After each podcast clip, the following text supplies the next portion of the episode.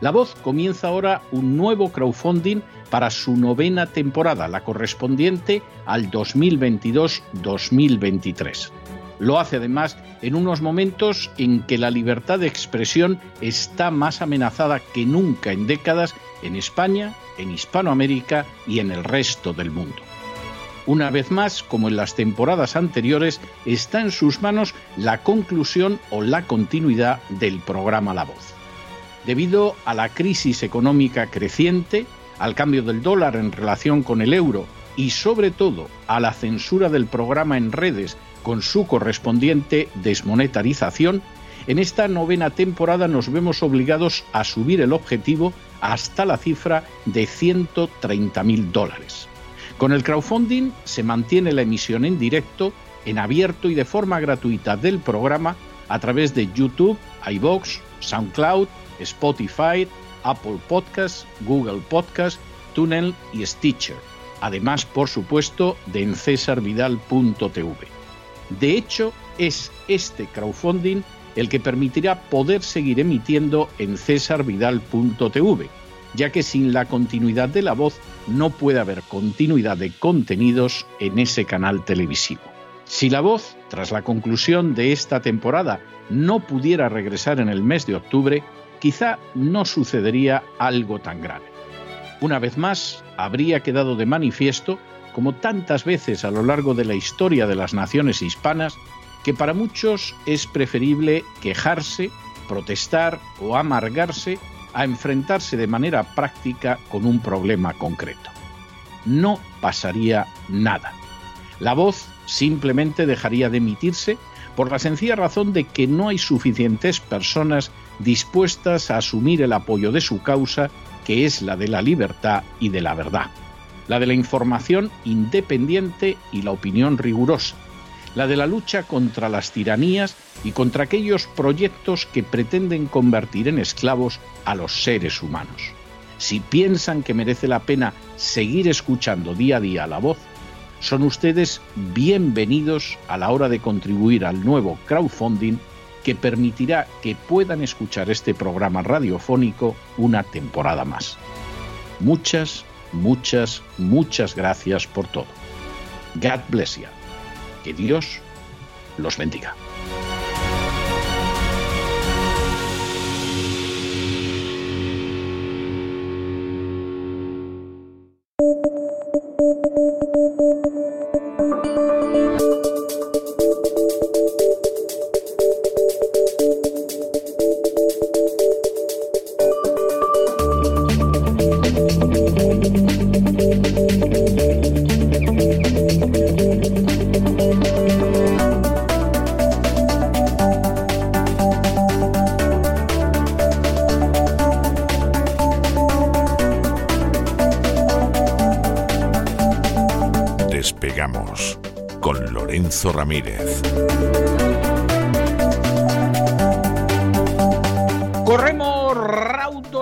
Hacia nuestro avión, atravesamos el umbral, tiramos en plancha sobre los asientos, nos abrochamos los cinturones, despegamos y nos vamos elevando por los aires hasta alcanzar nuestra altura y nuestra velocidad de crucero. A mi lado, como siempre, Don Lorenzo, ¿dónde va usted con ese turbante? Parece usted el Rajá de Capurtala. Se va a ir a vivir a la India. ¿Qué, qué pasa con la India, por amor de Dios? Muy buenas noches, ¿cómo está usted? Muy buenas noches, don César. Estoy mirando ahí algún resort, porque bueno, algún sitio bueno habrá, ¿no? En la India para, para irse a vivir. Menudo papel que está teniendo la impresionante la India, ¿eh? No me tire usted de la lengua, pero le puedo asegurar que hay sitios que no te los puedes imaginar en Occidente, ¿eh? Cuando veíamos aquellos informes eh, prospectivos, ¿verdad? De, de PricewaterhouseCoopers es quizá el más famoso, ¿no? Ese en el que habla de dónde van a estar las economías del mundo en todos los próximos 10, 20, 30, 40 años. Siempre aparece ahí la India escalando posiciones y todo el mundo hace el mismo comentario. Bueno, es un país relativamente tercermundista, tienen ahí el río este, lo de las vacas por la calle. El Ganges, sí. Efectivamente, ¿no? Sí. sí, siempre se hace un tópico, un poco como ha sucedido con China y yo pensaba, bueno, esta gente en algún momento va a tener que, tomar una decisión para ver quiénes son sus aliados y parece que, el tema, la alianza con Rusia va para largo y es una alianza de alguna manera a la que le ha empujado la, propia NATO, ¿no? Vamos a hablar hoy un poco de eso. Sí. Vamos a hablar de muchos temas. Eh, como siempre, tenemos el foco en prácticamente en todo el globo. Recuerdo aquellos primeros despegamos en los que hablábamos un ratito de España, otro poquito de fuera. Ahora prácticamente tenemos ya que abarcar el globo porque hay muchos puntos. Está la importancia de Powell en, en la Reserva Federal ayer. También vamos a hablar de Alemania y la mala situación que está teniendo Alemania. Esa reunión de los BRICS, ¿no? Con esa India, como dice usted, ¿no? la verdad es que sacando la cabeza. Y luego, pues el lío español que hay con el tema de la electricidad, que también vamos a hablar de muchas cosas. Parece que algunos van reculando ya poco a poco, siendo conscientes de que va a ser muy difícil mantener la falsa idea de que Vladimir Putin es el responsable de todo, de todos los males del mundo. Especialmente. Esto, no se sostiene. ¿eh?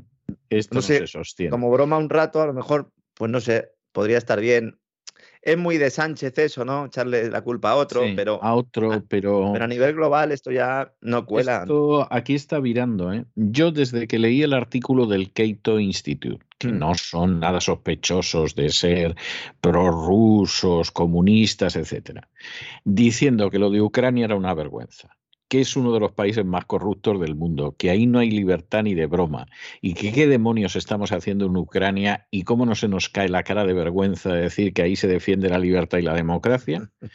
Yo cuando vi que esto lo soltaba el Keito dije, uy, uy, uy, uy, aquí la gente está virando y claro, algunos van a quedar como rufeta en Lorca. Ya podían leer ese, ese artículo, ese informe, esos libertarios españoles que siguen insistiendo con la matraca eh, que en realidad no son libertarios, trabajan, ¿no? O bien para la City londinense, o bien para, trabajarán para Downing Street, para Downing Street, para alguna sociedad con siglas eh, y números, MI5, MI6, CIA, NSA, porque es que si no, de verdad que no se entiende, ¿no? Son, son como los millonarios comunistas.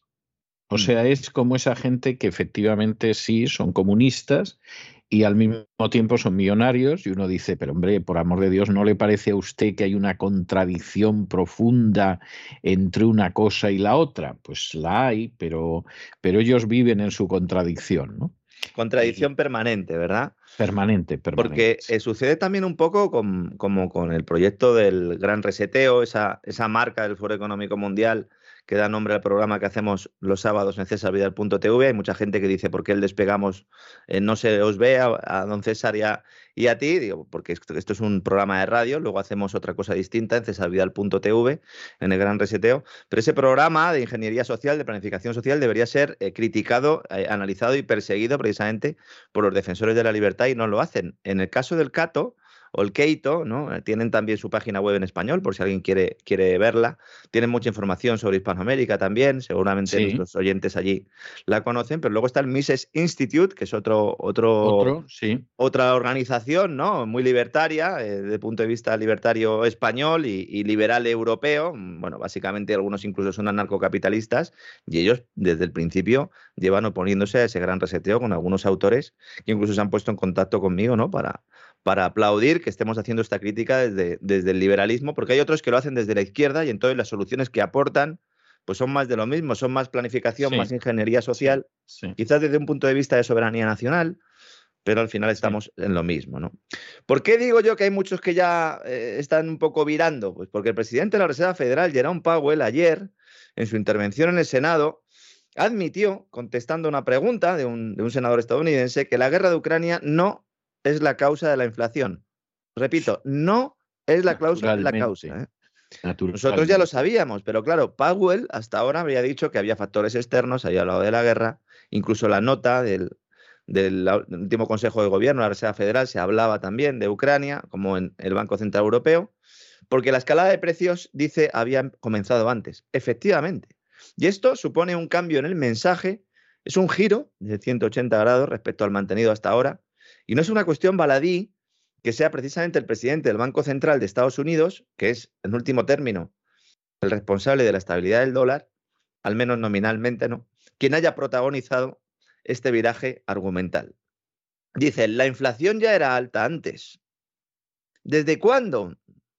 Pues prácticamente el traslado de la inflación de activos financieros a la cesta de la compra, porque nosotros venimos aquí denunciando la inflación hace mucho tiempo, llega un momento en el que ya se traslada al IPC, al indicador de precios al consumo, a la cesta de la compra, Muchos eh, oyentes nuestros dirán, se había trasladado antes, sí, pero estadísticamente, oficialmente, esto sucede hace em, unos meses. Prácticamente se comienza a producir cuando el propio Powell estaba pendiente de conocer si renovaba o no al frente de la Reserva Federal. Recordará don César, lo comentamos aquí, que había dudas a ver si iba a seguir o no iba a seguir.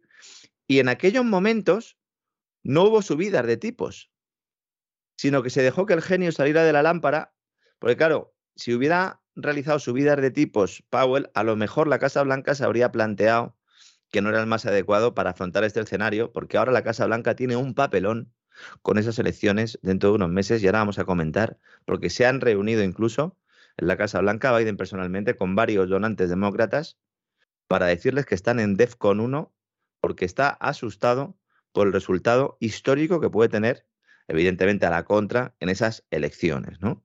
Ahora ya el genio maligno de la inflación no lo puedes meter en la lámpara ni aunque le pidas tres deseos, ni cuatro ni cinco, y ahora hay un problema. Y es que Biden o su administración es la principal responsable de que se haya acelerado la inflación en Estados Unidos precisamente por el paquete de estímulo de billones de dólares, trillón dólares, que dicen en Estados Unidos, y que ha tenido pues, eh, una consecuencia directa en el incremento de precios, porque esto es dopar la demanda. Si tú tienes problemas de oferta en un contexto pandémico, luego los lockdowns, problemas en las cadenas de suministro, que si China me abre y me cierra los puertos, que si tengo problemas en los puertos, yo también en Estados Unidos, porque no tengo camioneros, porque no tengo trabajadores suficientes eh, para vaciar los contenedores, tienes un problema de oferta y tú lo que haces es incrementas la demanda notablemente, pues lo que tienes es inflación. No hace falta ser muy listo, ¿no? De hecho, había gente en el Partido Demócrata que ya le decía, oye, Joe, esto mm, de los billones de dólares está muy bien, te puede servir o nos puede servir para ganar elecciones, pero si esto se traslada a inflación tenemos un problema. Y ese es el problema que hay ahora mismo, fundamentalmente en Estados Unidos. Powell dijo ayer, la inflación nos sorprendió al alza y puede haber más sorpresas. Lo primero es mentira, evidentemente, no le sorprendió a, a nadie, a él tampoco, pero que diga el responsable de la Reserva Federal que puede haber sorpresas argumentando de que puede haber incrementos de precios más notables que los que prevé el propio organismo, si no sabe la Reserva Federal lo que va a pasar con los precios, ¿quién lo va a saber? no lo va a saber Lorenzo Ramírez. Más de verdad. Claro. No lo va a ser ni Lorenzo Ramírez, ni César Vidal, ni ninguna entidad, porque las entidades y las instituciones lo que hacen es coger fundamentalmente la información de la Reserva Federal. Respecto al tema de la recesión, Powell siguió la estela de los últimos días admitiendo que la posibilidad es real Fíjese, ahora ya dice que es real y que intentará que no sea muy dura esa recesión. Recesión económica es caída del Producto Interior Bruto, nunca lo digo, hay mucha gente que dice, bueno, dos trimestres consecutivos de caída, que se va a producir al mismo tiempo que se suben los tipos de interés. De esto él ya es consciente y él dice que no va a parar, aunque haya recesión, va a tener que seguir subiendo los tipos de interés porque lo ve muy mal. La Reserva Federal ve muy mal el tema de la inflación y va a destruir la demanda para que no siga presionando el alza sobre los precios. Fíjese qué paradoja, ¿no? Tenemos a la Casa Blanca lanzando un programa de estímulo histórico, mal llamado estímulo, doping, de alguna manera, y al mismo tiempo la Reserva Federal está drenando liquidez todos los días del sistema bancario y además sube tipos para intentar matar esa demanda que ha inflado artificialmente la Casa Blanca. Alguno dirá, bueno, es que hay una pelea entre la Casa Blanca y la Reserva Federal. No, en los dos sitios gobierna BlackRock, ¿no?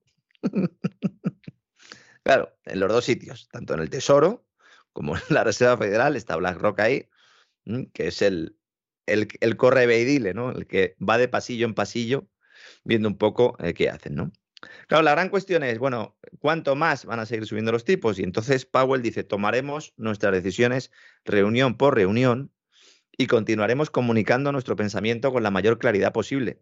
Y yo voy al médico y me dice esto y me voy más asustado de cómo entro.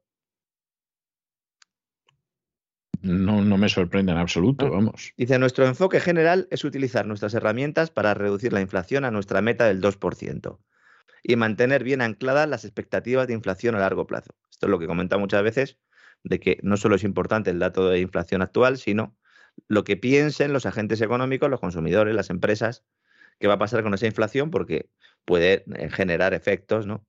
Eh, que la agudicen o que la reduzcan. ¿no? Estamos en una inflación del 8 del 9%. Si la Reserva Federal parece decidida a bajarla al 2%, que yo creo que es lo que tiene que hacer, eso implica destruir la demanda. Hay casas de análisis como Berenberg que apuntan que la recesión todavía se puede evitar. He querido destacar esto porque yo insisto aquí mucho sobre la recesión. La recesión, seguramente estemos ya en recesión. Los indicadores adelantados así nos lo están diciendo. Sí, sí, a mí me parece clarísimo que estamos en recesión ya. Otra cosa es que se salga de esa recesión, porque en el momento en el que en un trimestre haya crecimiento económico se sale, pero luego puede volver a entrar. Entonces, hay una cosa es una recesión y otra cosa es una depresión económica. De depresión no hemos hablado aquí en ningún momento. Aunque alguno se quede deprimido después de escuchar el programa, ¿no? Eso es otra cuestión, eh, eso, eso ya es otro cantar. Berenberg dice, puede evitarse, pero fíjese el argumento, si la Reserva Federal tiene suerte y la inflación cae, ¿cómo estamos? ¿Cómo que si la Reserva Federal tiene suerte? ¿Pero que estamos aquí? ¿Jugando a las cartas o qué? Dice, entonces en ese caso se restauraría el poder adquisitivo real y si los cuellos de botella en la cadena de suministro global también se alivian, pues esto facilitaría la producción, la distribución global y reduciría los costos de producción.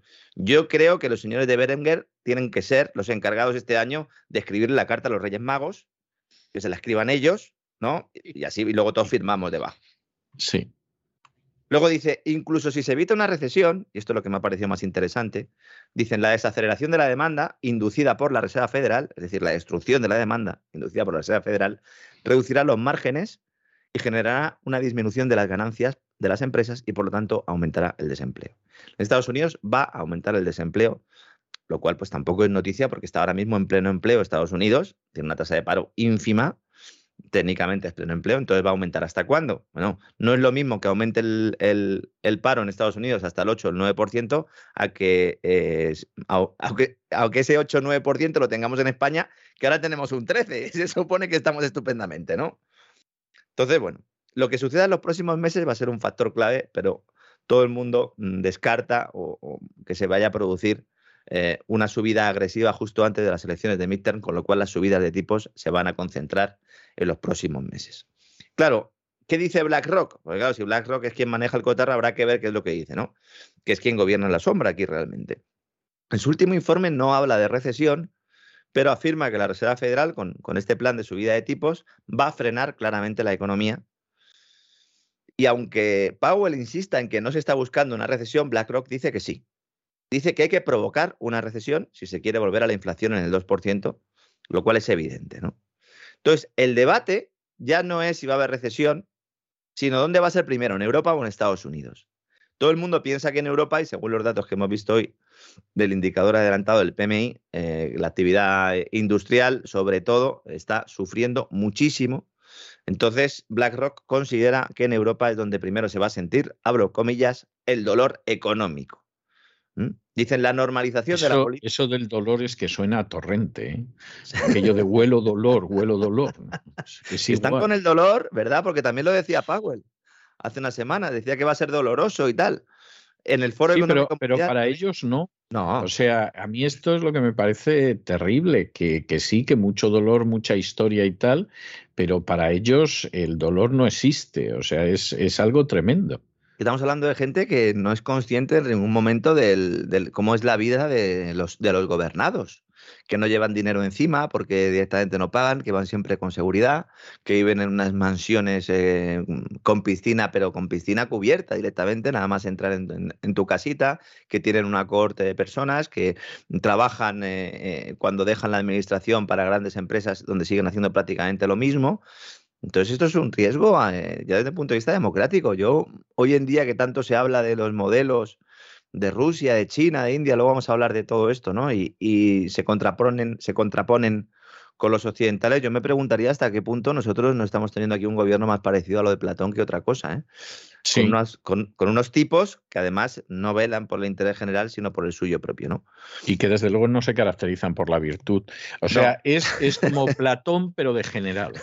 exactamente, exactamente. BlackRock insiste en que no es momento de comprar ahora mismo con las caídas de las bolsas. Mucha gente piensa que en realidad BlackRock lo que está haciendo es eh, forzar caídas para comprar ellos. Dicen ellos, ya hemos reducido el riesgo de la cartera dos veces este año por la creciente preocupación eh, que existe y no consideramos que las caídas de los activos de riesgo sean una razón para comprar y esperamos más volatilidad en el futuro. Los que están diciendo que la bolsa se hunde no son Lorenzo Ramírez y César Vidal. El burro delante para que no espante, ¿no? No, no. son los de BlackRock, los señores que lo están diciendo. Son los de JP Morgan, JP Morgan lo decíamos el otro día. Los de Goldman Sachs, que luego ellos van a aprovechar para comprar, evidentemente, pero ya nadie está dentro en bolsa, nadie que no quiera invertir a largo plazo y que no esté todos los días viendo los movimientos, porque, insisto, esto está para profesionales. Los economistas de Citi, por su parte, que he estado mirando algunos análisis esta mañana, ¿no? Para ver cómo recibía el mundo financiero el discurso, la intervención de Powell, estos dicen que la recesión va a ser recesión tipo jardín, lo cual me ha gustado mucho. Digo, esto se lo tengo que comentar a don César.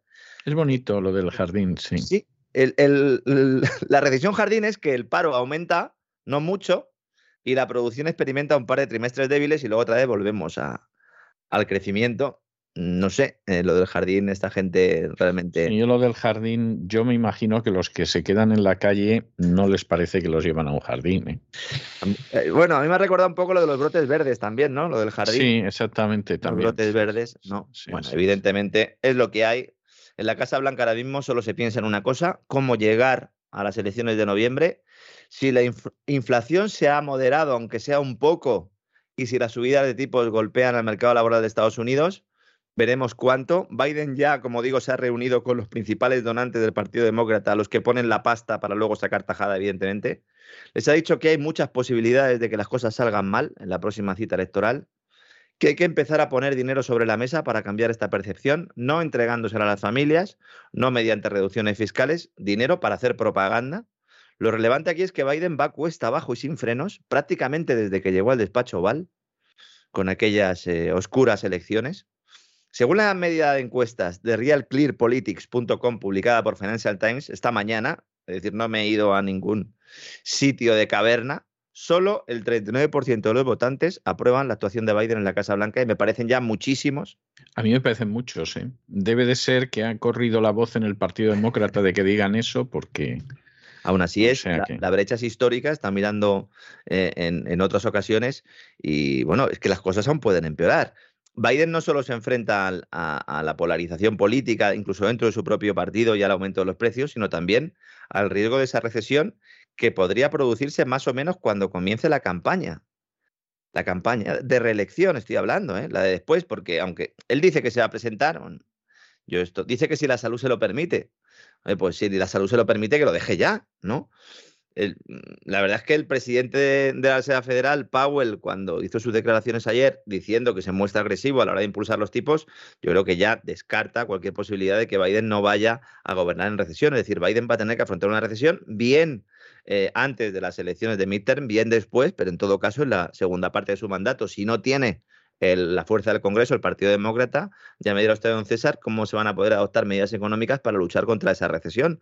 Va a haber ahí problemas graves. O bien el Partido Demócrata cede a los planes o a los programas de los republicanos, que evidentemente para luchar contra una recesión, pues sobre el papel pues deben ser más positivos, y entonces renuncia completamente ¿no? a la esencia del Partido Demócrata, o bien se enroca y entonces Estados Unidos puede tener problemas porque un problema o una recesión que puede eh, durar relativamente poco tiempo, si aciertan los bancos de inversión, yo tengo mis dudas sobre esto, pues podría cronificarse, ya habría problemas, ¿no? La verdad es que tanto Obama como Clinton también sufrieron caídas importantes de popularidad poco después de llegar a la Casa Blanca, eh, lo que supuso duros reveses para, para, el Partido Demócrata en las elecciones del 94 y 2010. Pero claro, ambos se recuperaron y, ganaron segundos mandatos y el caso de Biden es difícil, ¿no? Que se pueda producir una remontada similar, a no ser, no sé, ya que inició una guerra ya en Taiwán o cualquier barbaridad, que no podemos descartar nada. El complejo militar industrial de Estados Unidos está, está on fire, ¿no? Nadie quiere decir lo principal aquí, es, hay una medida para rebajar la inflación notablemente, ya, de hoy para mañana, quitarle las sanciones a Rusia. Si se levantan las sanciones a Rusia o a los países que comercian con Rusia, la inflación se reduciría notablemente. Igual que la crisis de Ucrania, la guerra de Ucrania, no ha creado la inflación, si se retiraran esas sanciones, sí se podría controlar esa inflación, porque en un entorno de recesión lo normal es que el precio del petróleo empiece a bajar, como está pasando ya, porque se avecina, el mundo se plantea que va a haber menos demanda de hidrocarburos, y como va a haber menos demanda, pues por lo tanto el precio baja. Entonces, hay una serie de factores que podrían retroalimentarse, pero claro, a ver quién es el guapo que se baja ahora de la burra. Bueno, de hecho es que en la reunión del G7, que va a tener lugar dentro de unos días, según la agenda oficial, se van a plantear propuestas para estabilizar, dicen, los mercados energéticos mundiales y ya Estados Unidos está filtrando a medios oficiales, eh, entre ellos Financial Times también, que Biden puede anunciar un nuevo paquete de sanciones para aumentar la presión económica sobre Rusia, para aumentar la, aumentar la presión económica sobre quién, sobre Rusia, desde luego que no. ¿Qué más se le puede hacer a Rusia? No sé. Mandar ahí a unos tíos para que se carguen a Putin, si, seguro que ya lo han hecho. Es que de momento no lo han conseguido, ¿no? Dice un funcionario de Casa Blanca, esperamos que los líderes del G7 hablen de cómo podemos tomar medidas que reduzcan aún más los ingresos energéticos de Rusia y hacerlo de una manera que estabilice los mercados energéticos mundiales y disminuya las interrupciones y presiones que hemos visto. Pero vamos a ver, alma de cántaro.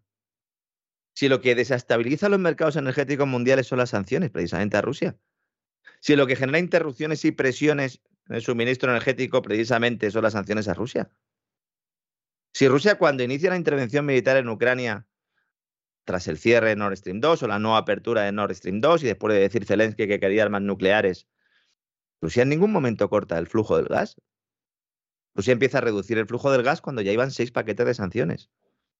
Y luego vamos a ver qué pasa con la famosa turbina, porque es que lo de la turbina ya. Está Nord Stream 1, el gasoducto, trayendo un 40% menos de gas a Alemania por la famosa turbina que está en Canadá. Y el ministro, es que me tengo que reír, don César. ¿eh? Los ministros, el ministro de Recursos Naturales de Canadá, que yo no sabía que existía este cargo, que se llama Jonathan Wilkinson, se presenta en el G7 y calienta la reunión diciendo que, bueno, que ellos la turbina no la van a mandar, que se queda allí. Es una turbina mandada por Siemens que tendría que estar instalada en Nord Stream 1, que es un gasoducto que une Rusia con Alemania, por debajo del Báltico, y que le hace falta esa turbina y no la van a mandar. Y de hecho se pone chulo y dice, sí, es verdad que los alemanes están muy preocupados, pero y nosotros estamos tratando de ser sensibles a las preocupaciones de Alemania. Pero claro, nosotros nos tenemos que asegurar de que estamos respetando la intención de las sanciones y que no penalizamos a nuestros aliados. Pero es que Alemania no es aliado suyo, señor Wilkinson. Es que a lo mejor no es su aliado. Alemania no ha participado en ningún momento ni en el diseño ni en la aplicación de las sanciones occidentales a Rusia. Y esto, si nos lo dicen hace unos años, no nos lo creemos. Fueron la Italia de Draghi, Canadá y Estados Unidos, con Reino Unido, eh, por supuesto, con el paraguas. ¿No ha participado? Y, Alemania, Alemania, de manera que no se note demasiado, pero acordándose de la madre de Biden a todas horas. Claro, a todas horas. Y de hecho, algún ministro se le escapa. Cuando están hablando y tal, dicen, bueno, igual mm, nos hemos equivocado ya desde luego el, ministro, el Ministerio de Finanzas y el Ministerio de Economía, que están separados también ahí en, en Alemania, el Ministerio de Finanzas sería el, de Hacienda, donde se supone que está el, liberal, Christian Linder, que tiene de liberal pues lo que yo es sacerdote, ¿no? Y entonces uno mira hoy el PMI manufacturero de Alemania, que como digo es un indicador adelantado, ha salido hoy los datos de toda la eurozona, y ve que su industria, la alemana, registra la expansión más lenta de todos los países de la región, al retroceder notablemente en mayo. Claro el sector servicios está creciendo de forma muy lenta. Tiene un ritmo más intenso que el resto de Europa de aumento de costes. Y nos dice SP Global Market, que es quien publica el dato ¿no? de PMI. Abro comillas. Quizás la mayor causa de preocupación es una disminución generalizada de la demanda. Está cayendo la demanda en Alemania, pero está cayendo la demanda fuera de Alemania y Alemania exportaba o exporta. Y si además tu industria tiene unos costes salvajes porque no tienes energía y porque estás en un contexto inflacionario creciente, no hay locomotora alemana. La locomotora al final vuelve a ser lo de antes quemando el carbón. De hecho, hoy, esta mañana, Alemania ha activado el nivel 2 de alarma, de alarma energética. Habla el gobierno alemán de un efecto Lehman Brothers, haciendo alusión al famoso banco que cayó, se dejó caer y que inició la crisis de 2008. Ellos lo comparan con la crisis de Lehman, efecto Lehman. ¿Mm? Claro, el problema es en invierno. El tercer nivel de alerta implicaría ya el racionamiento del gas a las familias. ¿Mm? Ese es el tercer nivel. Ahora mismo están en el nivel 2. El nivel 2 permite, entre otras cosas, que las empresas puedan trasladar los aumentos de costes, las empresas energéticas, a hogares y, al resto de empresas a las que les dan el servicio, incluso violando el contrato. Es decir, uno tiene, firma un contrato con su compañía, por ejemplo, ahora que se han puesto tan de moda las tarifas planas, uno tiene un contrato o las propias empresas que tienen contratos a largo plazo. Y entonces la ley permite, permite ahora, permite legislar en la fase 2, insisto, todavía no se ha llevado a cabo esta legislación, pero sí se ha aprobado la fase 2, es decir, el gobierno podría hacerlo en cualquier momento, podría permitir a esas empresas de energía trasladar directamente esos aumentos a hogares y empresas. Berlín queda habilitado a partir de hoy también para dar 15.000 millones de euros al sector y apoyar el reabastecimiento de reservas pasando del mercado y por lo cortés o por lo valiente. Se activa esa reapertura de las centrales térmicas de carbón que hace un par de días dijimos que estaba sobre la mesa a pesar de que el carbón hoy en día lo está pagando Alemania un 130% más caro que en enero. No está mal, ¿eh? No está mal. No está nada mal. Y este no está nada mal. Y esta es la solución. Quemar carbón, que aparte de contaminar y tal, algo que ya, mm, pues excepto Ursula von der Bruggen, al resto ya, pues se la trae al pairo, están pagándolo un 130% más caro que antes. Los precios del gas natural se están disparando continuamente en, Alemania están subiendo pues a unos niveles, la verdad es que inasumibles. Estamos hablando de Alemania, que se suponía que era el país que iba a liderar la eurozona y todas estas cosas, y encima Canadá poniéndose chulo. Señor Wilkinson, esto yo, de verdad, usted que es historiador, don César, yo no he visto a Alemania así nunca. Le he visto bajo la bota, pero así. Le está chuleando todo el planeta. Sí, sí, y se van a acabar hartando y cuando se harten, pues eh, vamos a ver qué pasa. En esa reunión del G7 también se ha filtrado que se va a hablar de la seguridad alimentaria, que va a ocupar un lugar destacado, ya sabemos por dónde van los tiros, ¿no? Y dicen que van a intentar mejorar la cooperación acercándose a China. Yo de verdad, lo de esta gente, van a acabar el lunes la reunión, luego se van a ir a la cumbre de la OTAN en Madrid y entonces ahí nos van a presentar el nuevo concepto estratégico para acabar con China. Con lo cual, a ver si se aclaran ustedes. Bueno, y yo además quisiera saber qué es lo que piensan hacer al respecto, porque, porque verdaderamente es. Bueno, bueno, sabe usted que Zelensky hace unos días, Zelensky que está desatado, o sea, es algo, es algo por demás, se está pasando de rayas, eh, no de la raya, de rayas. Eh, bueno, salió diciendo que hay que defender a Taiwán como sea de una agresión china y que hay que ir a por China. Y tú dices, pero este hijo de Satanás está dispuesto a meternos en una tercera guerra mundial a todos para seguir el aferrado a la poltrona. La cuestión es, don César, ¿hasta qué punto eso lo dice él porque lo ha oído? ¿O porque le han dicho, oye, esto ya se puede ir diciendo y luego él, como es un actor, se puede pasar un poco de frenada? Cuidado, ¿eh? Cuidado porque el mensaje ese empieza a verse en muchos informes y es verdad que eh, tradicionalmente, como usted siempre dice, don César, en la prensa, sobre todo en la prensa de Estados Unidos, se saca ese tema, pues un poco para intentar eh, ocultar ¿no? las vergüenzas de la propia Casa Blanca, siempre que hay algún lío se saca, pero cuidado con el Indo-Pacífico, porque la NATO la quiere liar. Es verdad que no tienen muy claro cómo, en ese documento que analizamos también en cesavidal.tv, NATO 2030 Unidos por una nueva era, así se titula el, el documento, se plantea que el objetivo final es enfrentarse con China en el 2030, pero no se dice cómo. Lo único que se deja muy claro es que primero hay que destruir Rusia, pero destruirla completamente. ya no. que eso es de estar locos. O sea, vamos a ver, ya no voy a entrar en la moralidad del asunto, que efectivamente la moralidad de todo este asunto me parece absolutamente repugnante, no hay moralidad, es una inmoralidad total. Pero hombre, vamos a ver, uno puede en un momento determinado ser un inmoral y no ser un imbécil. O sea, es que, que este es el, problema de fondo, que es que, es que plantear todo esto es de estar loco. Bueno, hay una corriente también en Estados Unidos eh, muy importante que habla de, un proceso de descolonización de Rusia, eh, donde plantean que Rusia es una potencia colonizadora.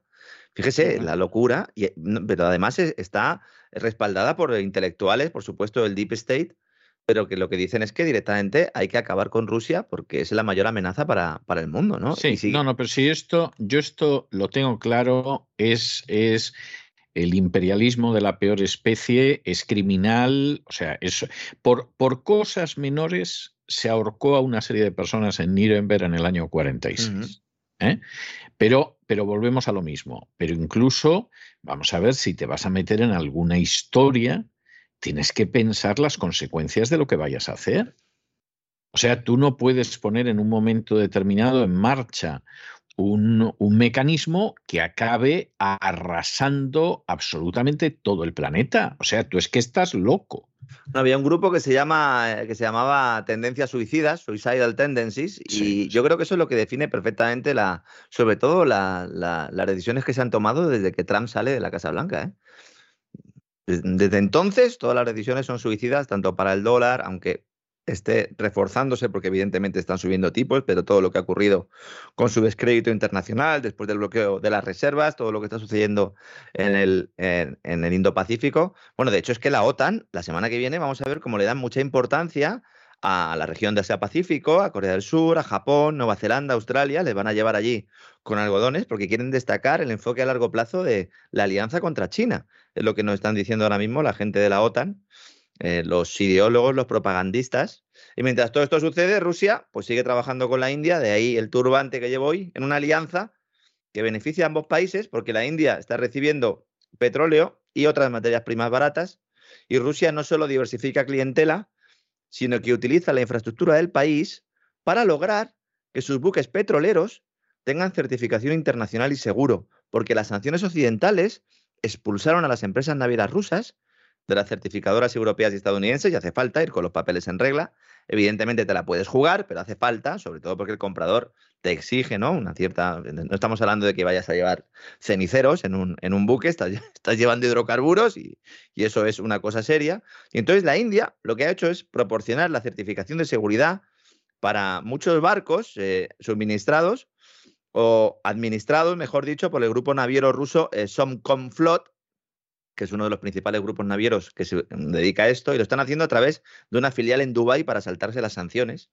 Lo cual, pues estamos viendo que al final eh, se abre camino. Eso que decimos siempre de que no se le puede poner puertas al campo, pues no se le puede poner especialmente cuando el campo es todo el planeta. claro, es que el que mucho abraza, ¿no? Eh, poco aprieta. Mucho abarca, poco el que mucho abarca, ¿no? Claro. Dice, bueno, pues yo no comercio contigo. ¿Y el resto del mundo que te va a hacer caso? La verdad es que todo el mundo, pues así un poco sotoboche, bajo cuerda, sin hacer grandes alaracas, pues todo el mundo se está moviendo para intentar aprovechar esta situación, ¿no? Entonces, las sociedades estas certifican que los buques son seguros y en condiciones de navegar, con lo cual, pues esto es esencial para obtener seguros, acceder a los puertos y seguir vendiendo hidrocarburos que Rusia sigue vendiéndolos, ¿no?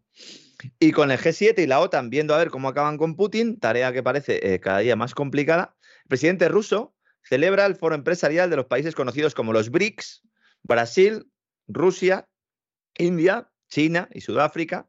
Evidentemente, China, India, pues eh, son muy relevantes. Y Brasil, como siempre suele también usted decir, mientras esté Bolsonaro, ¿no? ¿Cuánto va a durar Bolsonaro ahí, don César? Pues está por ver, porque lo mismo gana que lo mismo se pega un leñazo. Cuidado, cuidado con las elecciones de Brasil, ¿eh? Cuidado con las maquinitas y con los recuentos y con las cosas, porque Brasil puede ser determinante. Brasil es un país en el cual Occidente también ha puesto, ha puesto muchas fichas, sino que se lo digan a Ana Botín del Banco Santander, pero no solo ella. Brasil ha estado suministrando materias primas a China durante mucho tiempo. De alguna manera, Brasil es un país que puede salir ganando de toda esta crisis, porque ahora el que tenga materias primas va a salir ganando esta crisis. Un evento, este el de los BRICS, en el que el presidente chino Xi Jinping ha calificado las sanciones occidentales a Rusia de armas que atacan la economía mundial. También yo creo que aquí hay un salto también importante en las declaraciones. Sí, sí. Ya no estamos diciendo que bueno, que tal, ya decimos que son armas que atacan no a Rusia, insisto, a la economía mundial. Bueno, pero es cierto. O sea, vamos a ver, lo diga, lo diga Xi Jinping o lo diga su santa madre. O sea, es que es verdad. Y no hay nada más que ver el efecto que esto está teniendo en estos momentos en, en la economía europea. O sea, si es que, vamos, hay que, hay que estar muy ciego o muy prostituido o muy vendido para no ver lo que hay. Además, existe un, efecto que se está produciendo también, y es que ya no es que las personas estén viendo informadas, se informen solo a través de telediarios y tal, que esto es algo que poco a poco va desapareciendo, sino que no hay acceso en, la red, no hay acceso a la información del otro lado, y el otro lado eh, resulta que en el otro lado vive más gente que en nuestro lado. Y entonces, claro, llega un momento en el que el personal está viviendo en una realidad paralela. Por eso nosotros en el Gran Reseteo intentamos siempre ¿no? ir explicando algunas cosas que están pasando y en este programa también generar la voz ¿no? Se habla mucho de ello, ¿no? Dice Xi Jinping, las sanciones son un arma de doble filo que van a perjudicar a la gente de todo el mundo. Así es, ¿no?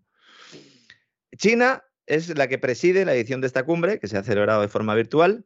Y luego Putin, en un discurso en vídeo, también dijo que Rusia estaba redirigiendo todos sus flujos comerciales a estos países BRICS y a otros socios internacionales confiables, con lo cual, pues efectivamente está buscando mercado para las puertas que se le han cerrado y las, los círculos empresariales rusos, en coordinación pues eh, con miembros también gubernamentales de estos BRICS, pues están ya desarrollando infraestructuras de transporte, están reajustando rutas logísticas, están creando nuevas cadenas de producción, un montón de cosas, don César, que estaban sobre la mesa ahí, que no avanzaban, y ha sido llegar los paquetes de sanciones y ha avanzado todo corriendo. Es como si la OTAN hubiera acelerado un proceso que no sé si hubiera llegado a buen puerto o no, pero que estaba mm, produciéndose de forma bastante lenta. Sí. se ha catalizado, ¿verdad? Se ha acelerado. Sí, lo que está por ver es si esto finalmente va a aguantar.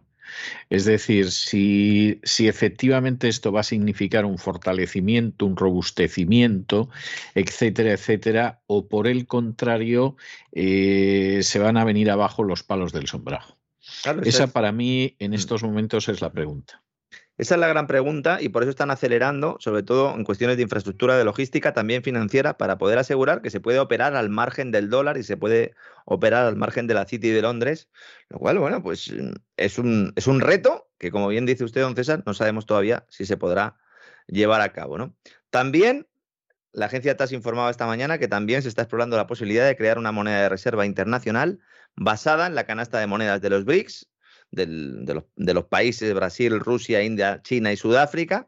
Una noticia pues, que hoy pues, también ha desatado todo tipo de rumores porque estamos en una guerra mundial de divisas y efectivamente es un movimiento que seguramente tenga mucho de cara a la galería, pero que también es importante. ¿no? La idea cuál es? Pues ir trabajando poco a poco con estos BRICS y otros socios para ir reduciendo la presencia del dólar en los intercambios comerciales que hagan estos países, siempre teniendo en cuenta que China es un gran tenedor de esos dólares y que de momento le interesa tenerlos. Pero cuidado, porque se está debatiendo ampliar el grupo de los BRICS. Y esto sí que es muy relevante. Porque en mayo ya China dijo, oye, aquí hay que ir aumentando aquí el, grupo porque con los que somos solos no podemos con la NATO. Y el ministro de Asuntos Exteriores ruso, eh, Lavrov, eh, famoso ¿no? hoy en nuestros días, dice que Argentina y Arabia Saudí han expresado su interés en unirse al grupo. Arabia Saudí, don César. Bueno, a mí no me pilla de sorpresa. Arabia Saudí, cuidado con Arabia Saudí, que Arabia Saudí está jugando con muchos cromos y hoy le interesa una cosa y mañana otra. Bangladesh, Egipto, Emiratos Árabes Unidos, Uruguay, que se unió al nuevo Banco de Desarrollo de los BRICS el año pasado. ¿Eh? Y luego tenemos pues también países como Indonesia, Kazajstán, Nigeria, Tailandia. Cuidado con Nigeria, que también es otro gran pozo de petróleo en África. Vamos a hablar en unos días, un poco vamos a poner algunos mapas y vamos en el gran reseteo de este fin de semana. Seguramente entremos a fondo en todo esto porque es importante, la gente no sabe los movimientos que se están produciendo. Iba a decir al otro lado del telón de acero, pues me ha traicionado un poco el subconsciente, pero de alguna manera es lo que quieren que, estemos viendo. Y mientras en España, don César, hay un empresario que está muy contento. Está muy contento. ¿eh? Seguramente esta noche cene tranquilo eh, no sé qué cenará el señor Sánchez Galán, el presidente de Iberdrola. Seguramente cenará bien, ¿no? Este, será de los que cenan en mesa larga. Este es la cocina, no cena, ¿verdad? Sí, no, en la cocina no le veo yo cenando. Y, cosas como saltamontes, eh, gusanos, etcétera, tampoco le veo yo cenando a este. Tampoco le veo yo al señor Sánchez Galán comiéndose esos bocatas de sardinas con tomate que tanto nos gustan, ¿no, César? ¿Eh? No, no, no, la verdad es que no. Agradezco a los, a los oyentes que me hayan indicado que efectivamente los, los meses buenos de las sardinas, ¿no? Son los meses que no llevan la letra R.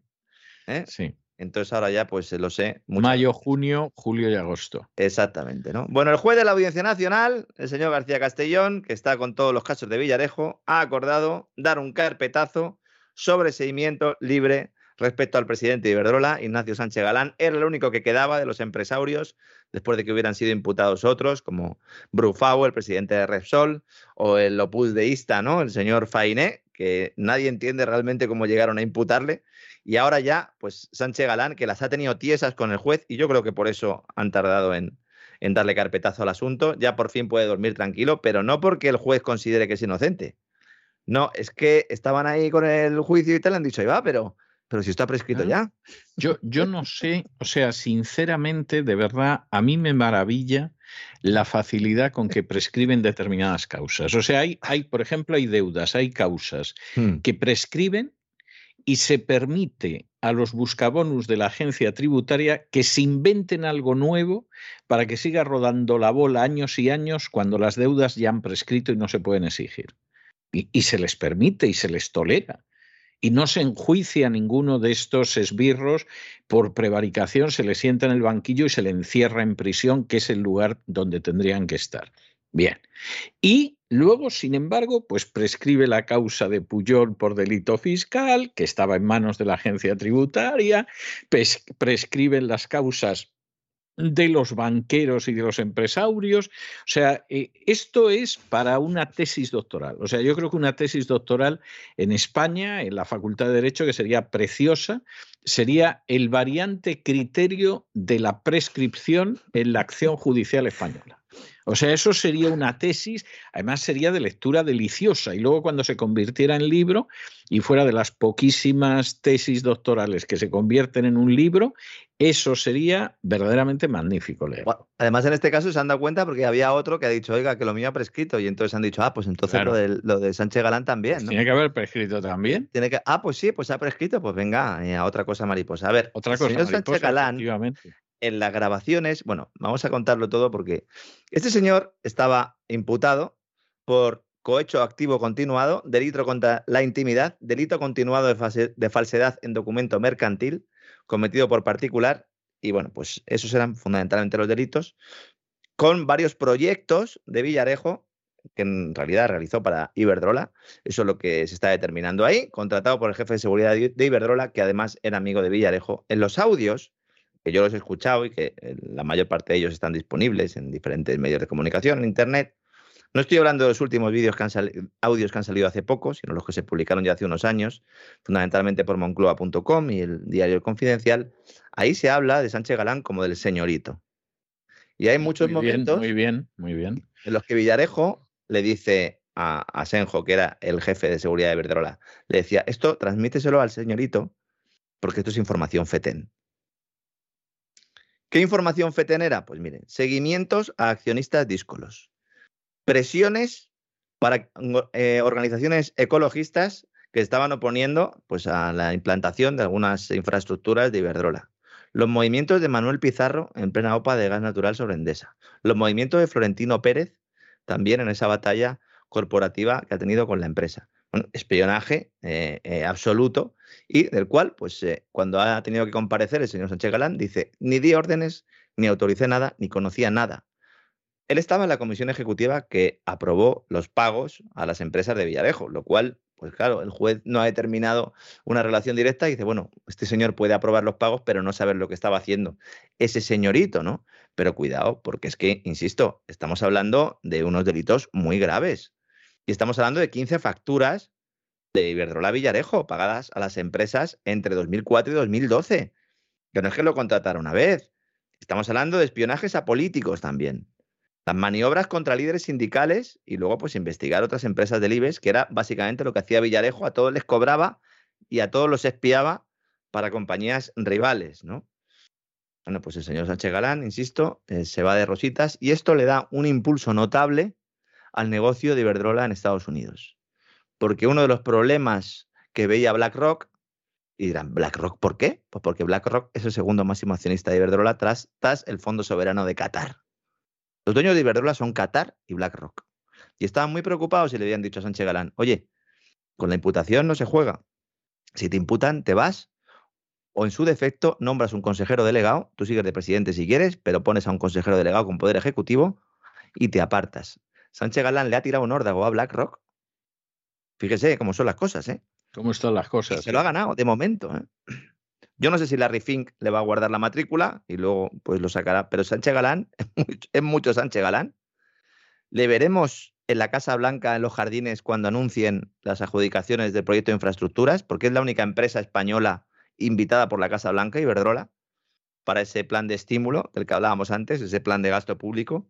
Así que cuidado porque Iberdrola, eh, una vez que se ha quitado esto Sánchez Galán, eh, puede ir funcionando. Otra cosa es que luego a la empresa le, condenen, ¿no?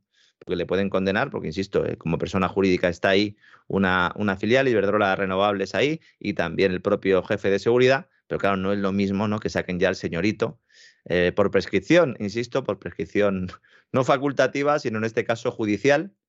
Y mientras todo esto sucede en el mundo empresarial, pues en el gobierno están ahí a ver cómo hacen para intentar rebajar la factura de la luz.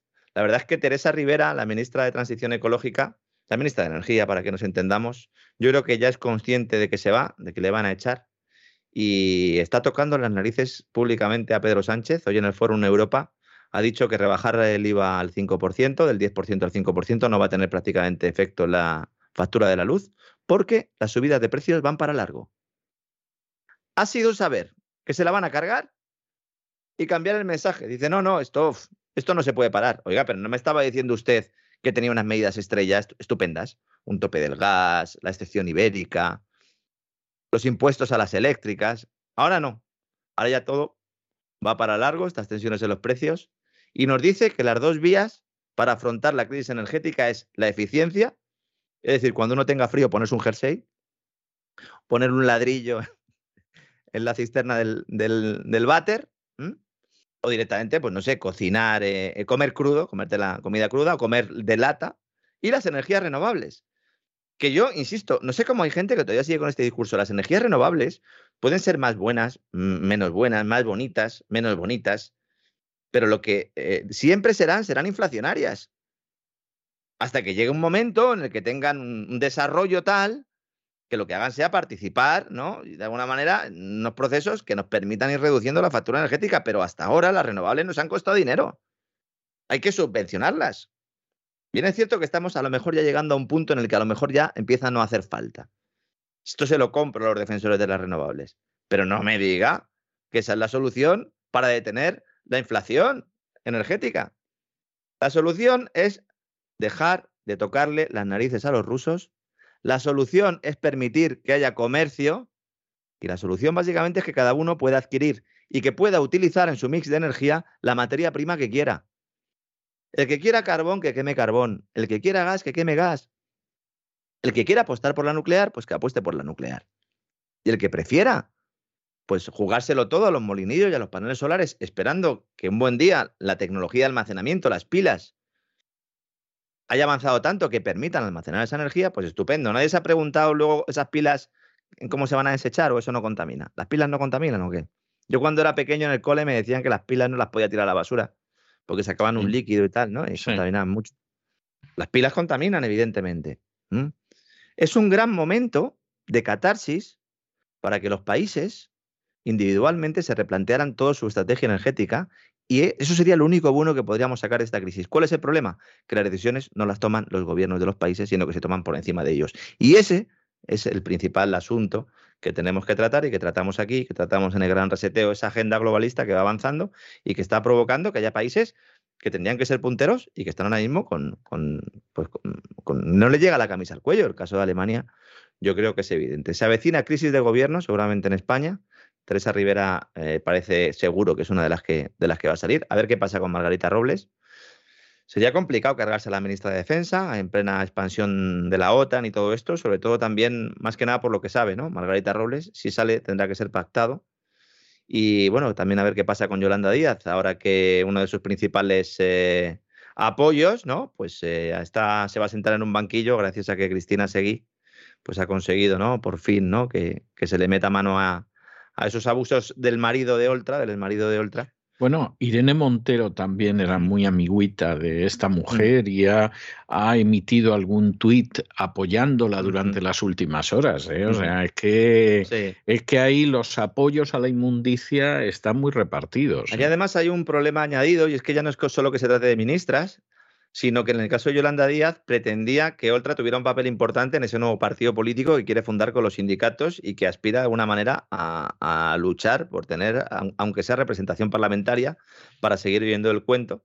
La señora Yolanda Díaz, que mm, con todo esto, el tema de los abusos sexuales a menores y tal, y con, pues debería yo creo quedarse callada porque hay un, disco duro ahí en Galicia, un disco duro de un colaborador suyo, ¿no? Que le pillaron ahí con pornografía infantil y no está del todo claro que ella eh, pues persiguiera concretamente a este tipo. Y entonces yo creo que es un jardín en el que no debería meterse, no sea que a lo mejor algún periodista con ganas de investigar pues entra lleno en esto ¿eh? y a lo mejor incluso de su propio partido pues le hagan la cama, ¿eh? Yolandita. Así que Ten cuidado, ten cuidado. Es, que, es que al final, y esto es algo tremendo, pero, pero al final se da la circunstancia, y esto lo ha señalado Cristina Seguí en algunos de los programas de la mafia feminista, de que muchas de estas señoras dispuestas a hacer la vida imposible al 50% de la población, luego se da la circunstancia de que tienen eh, una preferencia por violadores, por abusadores, por criminales en general, que, solo la puedes explicar de una manera patológica.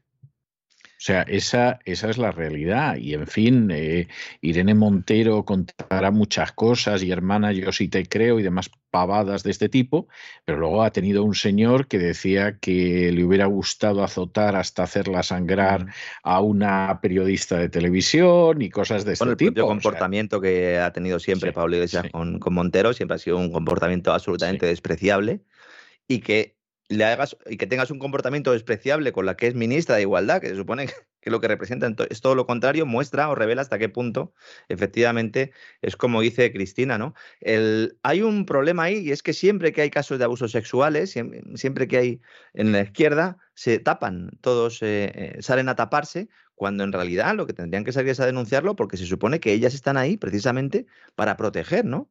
A esas niñas, a esos niños, al, débil, ¿no?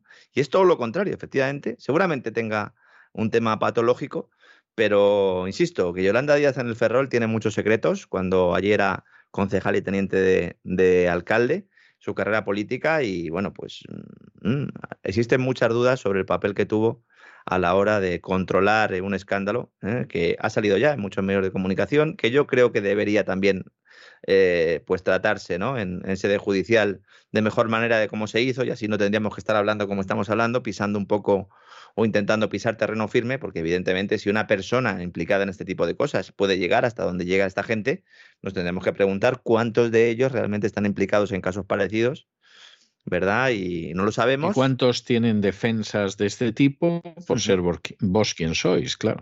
Exactamente. Y ahí sí que también enlaza muy bien el tema del caso Villarejo, porque precisamente hay unidades policiales y unidades eh, eh, de los servicios de inteligencia que trabajan recopilando toda esta información y luego pues se usa en función de las necesidades que tenga el político, que no el Estado, el político o la familia del servicio de inteligencia en cada momento. Y eso es realmente lo, lo, que es antidemocrático. Y esto parece que le da igual a todo el mundo. ¿eh? Lo importante es, pues eso, Rusia, Putin, lo que hagan eh, los árabes o lo que dejen de hacer los otros, ¿no? pues espero que hoy haya quedado un poquito más claro la situación. La verdad es que eh, ya todo el mundo habla en el ámbito económico de, de, ese escenario recesivo, todo el mundo ya da por descontado todo lo que veníamos contando desde hacía tiempo. La única duda es qué va a pasar con el tema de la burbuja inmobiliaria. Mm, veo todos los días artículos donde se dice que no hay problemas en el mercado inmobiliario. Yo sigo pensando que habrá una corrección porque si detienes la, demanda subiendo tipo de interés, pues evidentemente esto es un problema y esto es algo que puede afectar mucho más a España que a otros países porque evidentemente hay mucho ahorro ahí. Habrá gente que siga comprando viviendas, evidentemente ante la incertidumbre seguirán comprando viviendas, pero es posible que algunas zonas sí que vivan ciertas tensiones que luego pues se puedan generar bajadas de precios en el futuro. Entonces, que cada uno pues analice un poco el mercado en el que está, sobre todo pues, eh, pues para analizar cómo le puede impactar todo lo que está sucediendo en el mercado de vivienda global, que es muy heterogéneo y luego hay que ir barrio por barrio, como siempre digo.